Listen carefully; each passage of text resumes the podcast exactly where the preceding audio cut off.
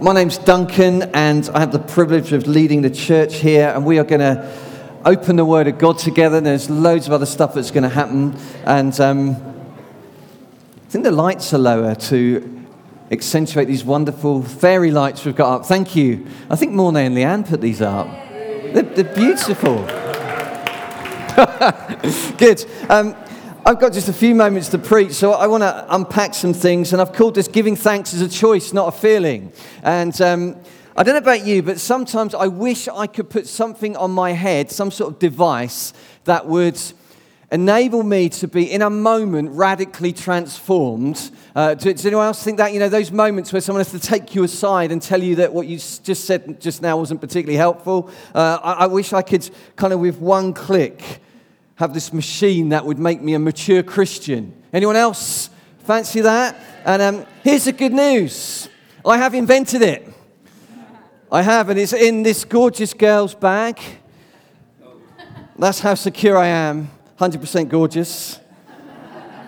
And um, 100% reusable. I, will unveil it in a moment, but we've got a photo of a prototype that I don't know if we can get on the screen at all here, John. Have we got that? Uh, no, there's no PowerPoint apparently. Oh dear, so I really have to preach my heart out here. I've, I've made, I've made, anyone want to see it? Any children want to see it? Any, any husbands, well, let's put it this way, any wives wish that they could put this on their husbands? This would transform them in a moment. I won't ask any parents if I'd like to, but I, have actually spared no expense. Round of applause, please. Here it is. It's called, I, have called it the Hatched um, it's fully wired and fully powered. Mark, come here. What? Round of applause from Mark. Um, also, I just felt I wanted to try this on you, not because you need more radical change than anyone else. Uh, how do I know? Uh, we won't go into that publicly. We'll do that over coffee. Um, I just wonder if you put that on your head. This is, this is called the Disciple Maker. And um, That looks good. What, what I'm going to do is I'm going to, I'm going to switch this. I'm going to switch this switch in just a moment. I'm going to use the five minute setting. And what's going to happen is you're going to feel a deep transformation of your neurological connections in your brain that, neurological? Well, we'll go, go into that. Now, you don't need to know the science, just need to know if Julie sees the output, okay? Uh, oh, oh, there we are. That, that's an early edition. That's the Darth Vader version and uh, on the screen. So here we go, Mark. I'm switching it on now. Can you feel that transformation happening?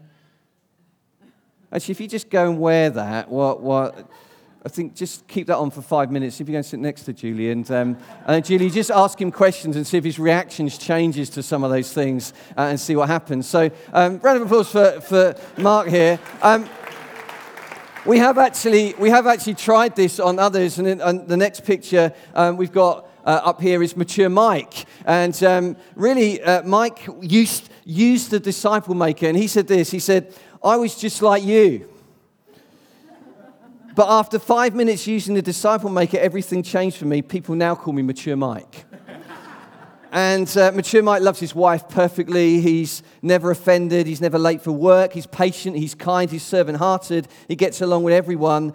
He always has a word of wisdom, as you can see. He would have that if you went and spoke to him. Mature Mike never complains. He sees the good in everything and everyone. And most impressive of all, he's here for church at 25 minutes past 10 at the front waiting. That's how mature Mike is. And um, you see, I, I don't know about this, but it doesn't exist, sorry to say. Sorry, Mark, I don't think it's fully wired up yet and it's not going to work, probably, because we haven't invented it yet. But uh, wouldn't we all love it if it did? And we, we would love it if we, you know, our vision to be a transformed people that what?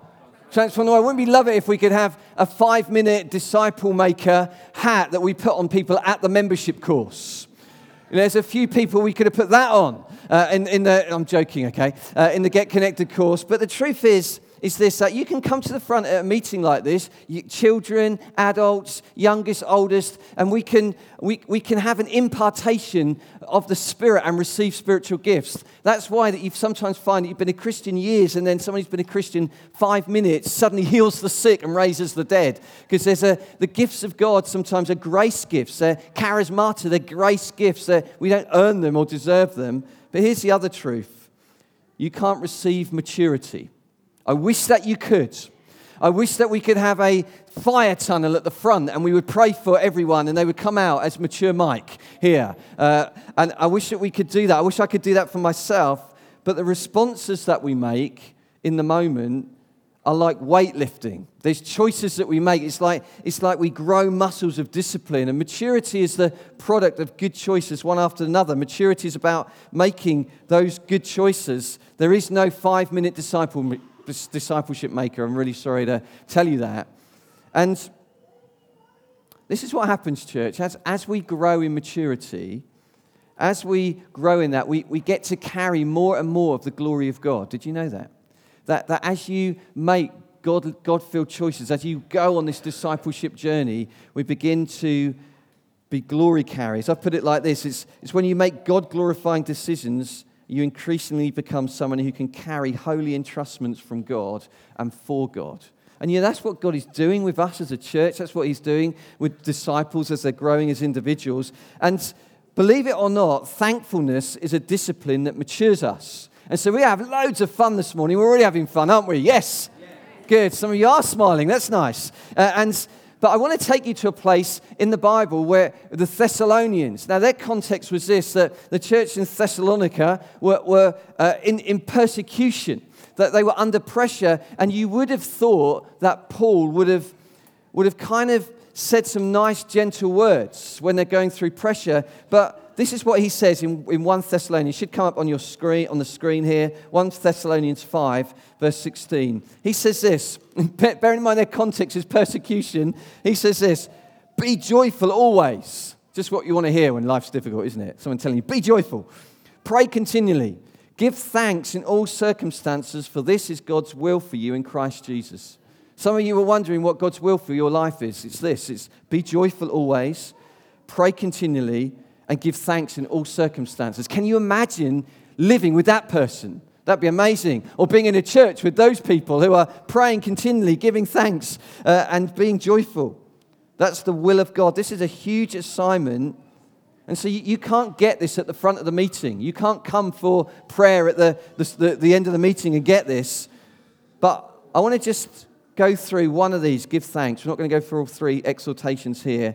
And the first is if so I will give thanks in all circumstances.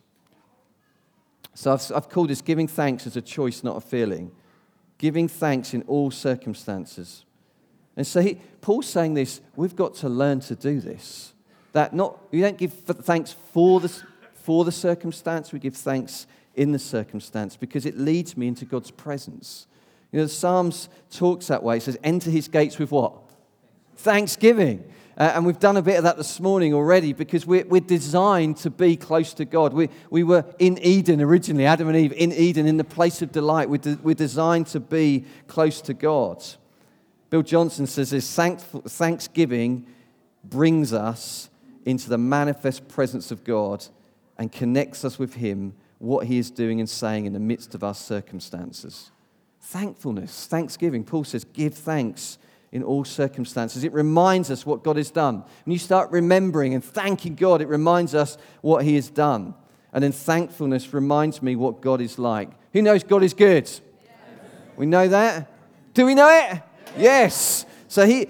Every good and perfect gift is from above. That's exciting, isn't it? James says that coming down from the Father of heavenly lights, who does not change like shifting shadows. You can't exaggerate his goodness. He works everything together for good. And then he's faithful. His faithfulness goes on and on for all generations, Psalm 100 says. So, so we're giving thanks in all circumstances, but then we're giving thanks whatever I feel like. Not everyone wakes up happy every morning, do they? A moment of authenticity. No, no, we don't. Husbands nudging wives and so on. And so, you know, when I come downstairs, you know, I think in the morning and I find the cat has vomited on the carpet my first thought is not thanksgiving. It's not even my second thought. Kill, Kill is, the, is, the, is the first thought. Uh, uh, but if I had a greater heart of thanksgiving, I would say, Thank you, Lord, and it didn't poo on the carpet. I mean, that, that's basically, that's basic principle here. So if you don't remember anything else I say, remember the cat vomit and the cat poo analogy and you'll be fine. So you think, can you say that from the pulpit? He just did. But there's a principle here, isn't it? That, that how we feel in the circumstance mustn't dictate how we respond to it. And that's what Paul is telling us. He's saying, look, your emotions aren't bad. I'm, I'm just not going to be led by them. And so thankfulness is a command. That's why it's a, a posh word, a biblical imperative. It's a, you need to do this, whatever you feel like doing. Because what complaining does is it elevates the problem above what God has already done. And so we're going to change the scales and say, No, God, this is what you have done. Yes, this situation is real, but I'm going to give you thanks for what you have done intentionally. Do you know in, in Nehemiah, you know the story, I won't go into the whole lot because we haven't got time, but you know when they're building the wall, walls of Jerusalem are down and they're building the walls and building them up. Do you know they actually had a rota and a team for people to give thanks? Did you know that? And can you imagine that it's a, it's a terrible situation? The nation's in ruin, the walls are down, the city's an embarrassment to God, and they're, they're beginning to build these walls. And they have these guys called the Levites, and they say, We're rotating you on on a team through Church Suite, okay? Uh, that's a joke. And, uh, uh, uh and we're gonna, your job is to give thanks. And isn't that amazing? And I think because in the routine, in the, in the doing of the rota, in the doing of the thanksgiving by rote, by routine, there's treasure. And I think that that's a biblical principle there. It's saying that as you make the decision to give thanks, you, you, you unlock the limitations of where your emotions keep you and you move those aside and you come to a place of thanksgiving, which is actually beginning to, I'm deliberately focusing aside from what I feel like doing. Psalm 9 says this uh, I will give thanks to the Lord with my whole heart. I will recount all of your wonderful deeds. It's beautiful to be around people who do that, particularly in the midst of pressure. So it's a discipline of saying, Thank you, I can trust you, God. Thank you, you're good, even though life doesn't make sense. I trust that your ways are higher than my ways. And so imagine a church like that. And we're going, we do, this is why we're doing this. It isn't so that we can stick things on the wall. I, I nearly fell off my chair when Morley said we could write on the walls. So that says something about me, I think. Please don't write on the walls. But in all seriousness, sticking stuff on the walls and saying, look, this is what we're thankful for. Seeing some of the, the, the art and the things we're going to be led to go and see in just a, in, a, in a little while after communion. But it's, it's, a, it's a discipline that takes us into the presence of God acknowledges our emotions, but we don't get, don't get ruled by them. But we begin to say, God, you have done so much. If I just remember those things. Amen?